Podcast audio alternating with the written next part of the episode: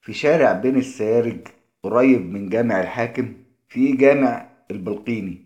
في الجامع دوت هتلاقي جنب مقام البلقيني مقام الشيخ الموصلي. الشيخ الموصلي ده هو نفسه حسين أفندي عجوة مؤسس كلية الهندسة بتكليف من محمد علي. ومع ذلك ما نعرفش غير إن هو حسين أفندي بس نسبه مجهول وأصله مجهول ومحدش فاكره.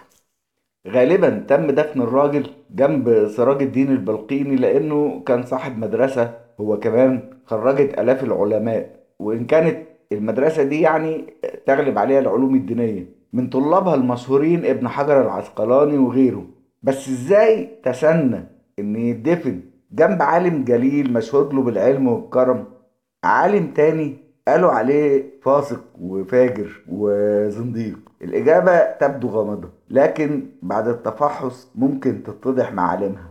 الشيخ الموصلي ده ظهر في التاريخ كده فجأة دون أي تعريف غير إن هو من أبناء البلد واسمه حسين أفندي عجوة أو حسين شلبي عجوة. ما نعرفش إيه اللي خلاه أصلا اتسمى بالموصلي أما لقب شيخ فده لأن كل العلماء كانوا بيبدأوا الأول بدراسة العلوم الدينية وحفظ القرآن. حسن أفندي ده اخترع آلة لمضارب الرز وتبييضه وعرضها على محمد علي. محمد علي أعجب بيها جدا وأمر بتركيبها في مضرب في دمياط. وبعدين قعد يناقش حسين أفندي لقى الراجل عنده علم واسع يعني فاهم في قواعد الحساب والهندسة وعلم المقادير والقياسات والارتفاعات واستخراج المجهولات يعني المعادلات. فساعتها محمد علي قال إن هؤلاء المصريين فيهم نجابة أي ذكاء متقد وقابلية للتعلم. فأمر بإنشاء مكتب مدرسة يعني بحوش السرايا في القلعة ورتب فيه جملة من ولاد البلد ومماليك الباشا رتب فيه يعني خصصهم ليه وخلى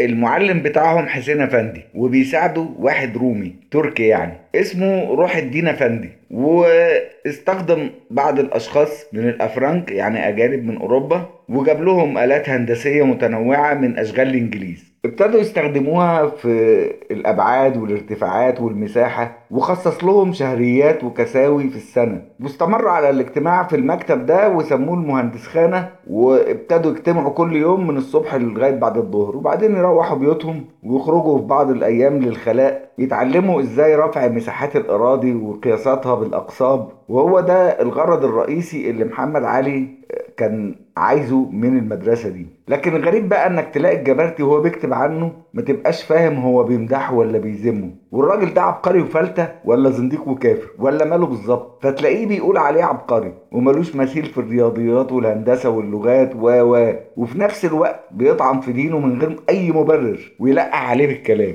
إنه كان زنديق وملوش ملة. مع إن الجبرتي نفسه كان بيحكي ويتحاكى عن الأعاجيب اللي العلماء الفرنسيين فرجوه عليها في المجمع العلمي. والأجهزة الدقيقة والتجارب العلمية اللي كانت زي السحر بالنسبة له واللي قال بصريح العبارة إنها لا تسعها عقول أمثالنا يعني فوق قدرته على الاستيعاب.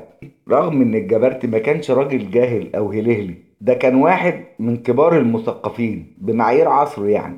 لكن طبعا لم يشر من قريب أو بعيد أو يتدخل في دين علماء الفرنسوية. حتى لما عرضوا عليه صور للرسول عليه الصلاة والسلام والصحابة ما يعقبش فإيه بقى؟ ماله مال الراجل حسين عجوة؟ وليه دخل الهمز واللمز في دينه وعقيدته مع اعترافه بعبقريته وذكائه وسرعة بديهته؟ في سببين على ما يعتقد. السبب الأول إن حسين عجوة أصلا فلاح بسيط من قرية اسمها ديبي. قرية صغيرة منسية من أعمال محافظة البحيرة. فلاح شاب يعني بيزرع ويحصد زي غيره من آلاف الفلاحين. وحتى حاليا محدش لا من القرية ولا من البحيرة فاكره أو يعرف عنه حاجة إلا الباحثين يعني المتخصصين أوي فهو من العوام المجهولين اللي المصريين للأسف ما بيحتفلوش بيهم ولا يذكروهم خالص.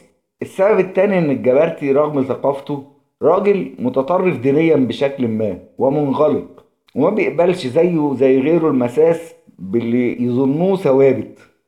حسين أفندي بقى راجل مفكر بالفطرة وعقليته رياضية بحتة يعني المعادلة اللي مش راكبة قدامه صح أولا بيناقشها يمكن تكون غايبة عنه فيها نقطة لكن لو لقى مفيش فايدة وهي مش راكبة مش راكبة فبيرفضها طبعا. وده كان بيثير عليه المشاكل جدا وبيرفضوه بشدة. وأكيد طبعا لازم يتهموه إنه عدو الدين ويسعى لهدمه و و إلى آخر الاتهامات المعروفة زي اللي بنشوفها حاليا من اللي بيردوا على أي حد بيطرح حاجة غير المألوف أو المحفوظ أو ما تم تلقينه للناس. لكن مشكلة حسين أفندي إنه مقرب من محمد علي وده طبعا ما يمنعش الوشاية بيه واتهامه وإبعاده بس محمد علي نفسه كان بيناقشه ويمكن يقتنع بكلامه لأنه مش غبي هو كمان والراجل حجته قوية فينفع تشتمه وتتهمه ماشي لكن ما ينفعش تقف معاه في مناظرة علمية وتقابل الحجة بالحجة هينتصر طبعا. وده اللي حصل إن هو في كل مناظرة كان بينتصر وده سبب طبعا أحقاد كثيرة جدا. فضلوا صابرين لحد الراجل ما مات واتدفن وخلص خلصت حكايته وبعدين ابتدوا حملة تشويهه في كتبهم. والإيماء والإشارة بقى والغمز واللمز إنه كان زنديق ده عيال الكفر من غير عرض خالص لأفكاره ولا مناقشتها. هو نشتمه بس عشان لو حد فكر يعيد كلامه يرتدع. لكن الراجل فضل غصب عن الكل. أول مؤسس لكلية الهندسة في مصر حسين أفندي الذي لا يعرفه أحد. تحياتي.